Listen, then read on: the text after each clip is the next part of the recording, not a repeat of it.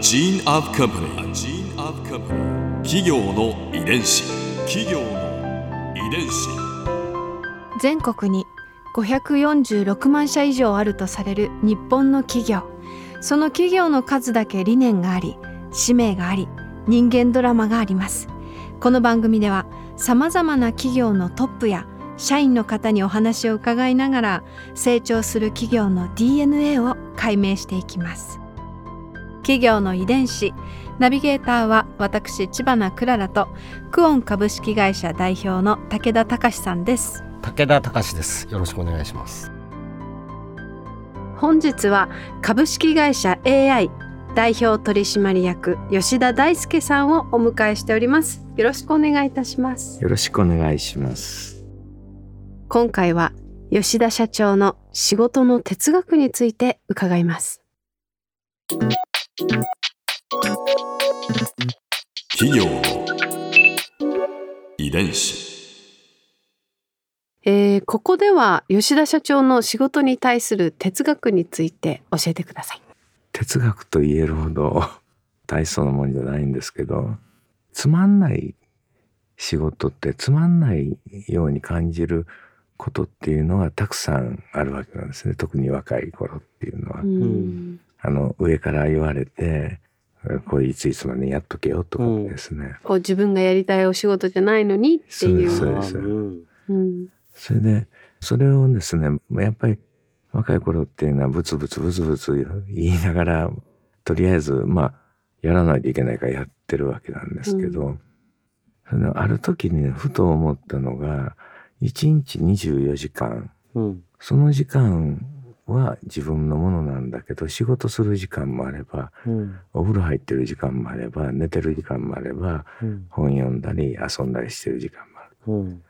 じゃあどういうふうに過ごせばどういう気持ちで過ごせばその時間が一番有効なのか有意義なのかとうん。いうようなことをちょっと考えたんですね。うん。それでそうだと思ったのがその時間をやはり自分の時間として考えて過ごすというふうにすれば、なんか変にこう不平不満を言ってるよりもうん。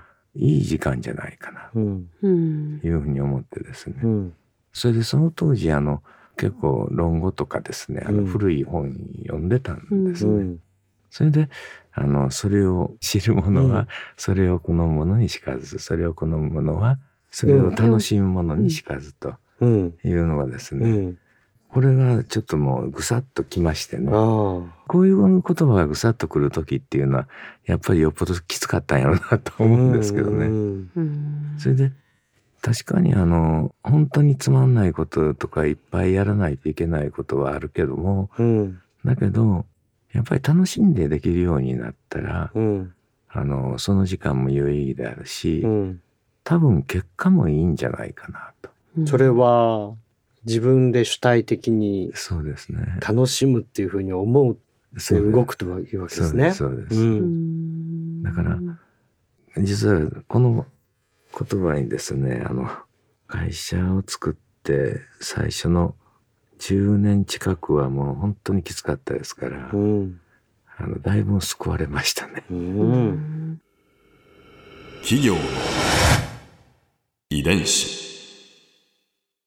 現在 AI は社員数が50名強。はい、で平均年齢が35歳前後とそうですそうです。おお若いですね。そうなんですね。うん。うんうんうん。あの年配者は役員ぐらいしかいないんじゃない技術系の社員さんが6割ほどということでで若くて技術を持った、はい。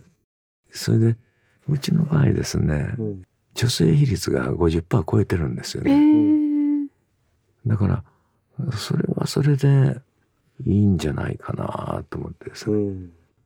だから割とチームチームワークもいいですし、うん。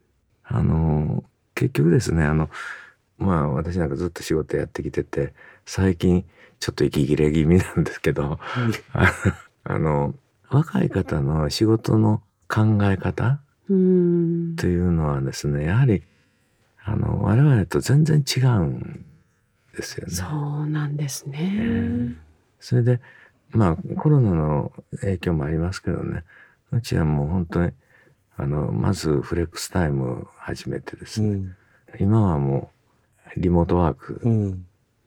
それであのチームによって週に1回うん。ミーティングの日とかですね自由に決めてもらって、うん。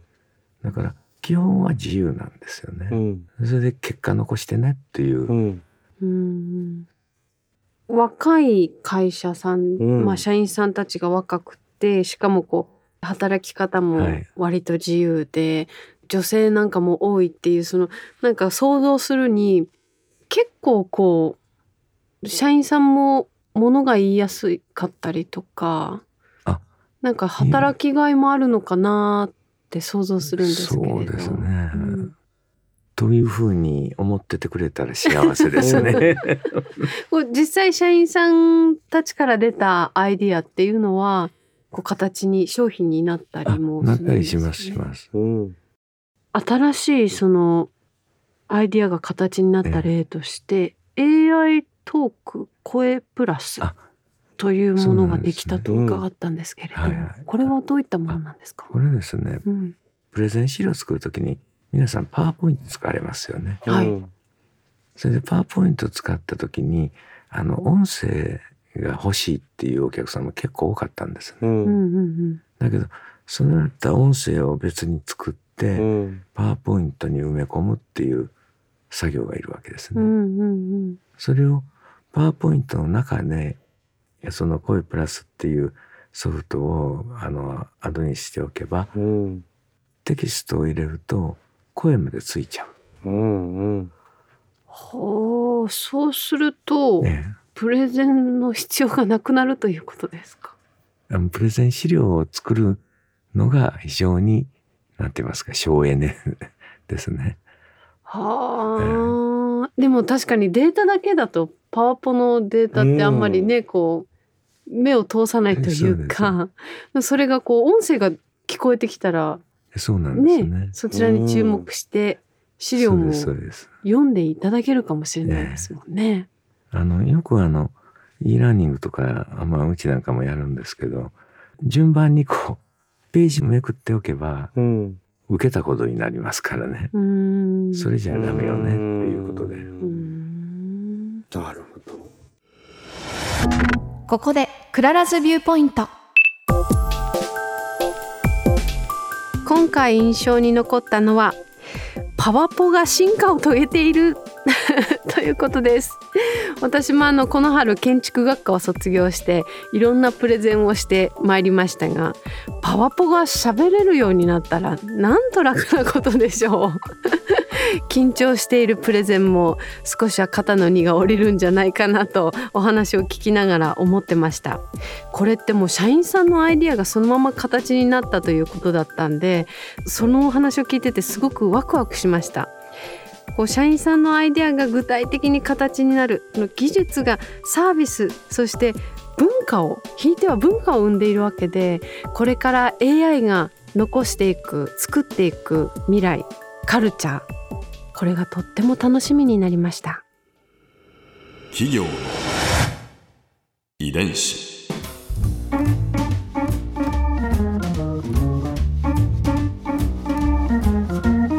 この番組はポッドキャストのほかスマートフォンタブレット向けアプリオーディでも聞くことができます。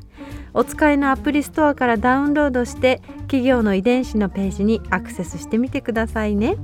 それでは来週もまたお会いしましょう企業の遺伝子ナビゲーターは私千葉なクララとクオン株式会社代表の武田隆でした。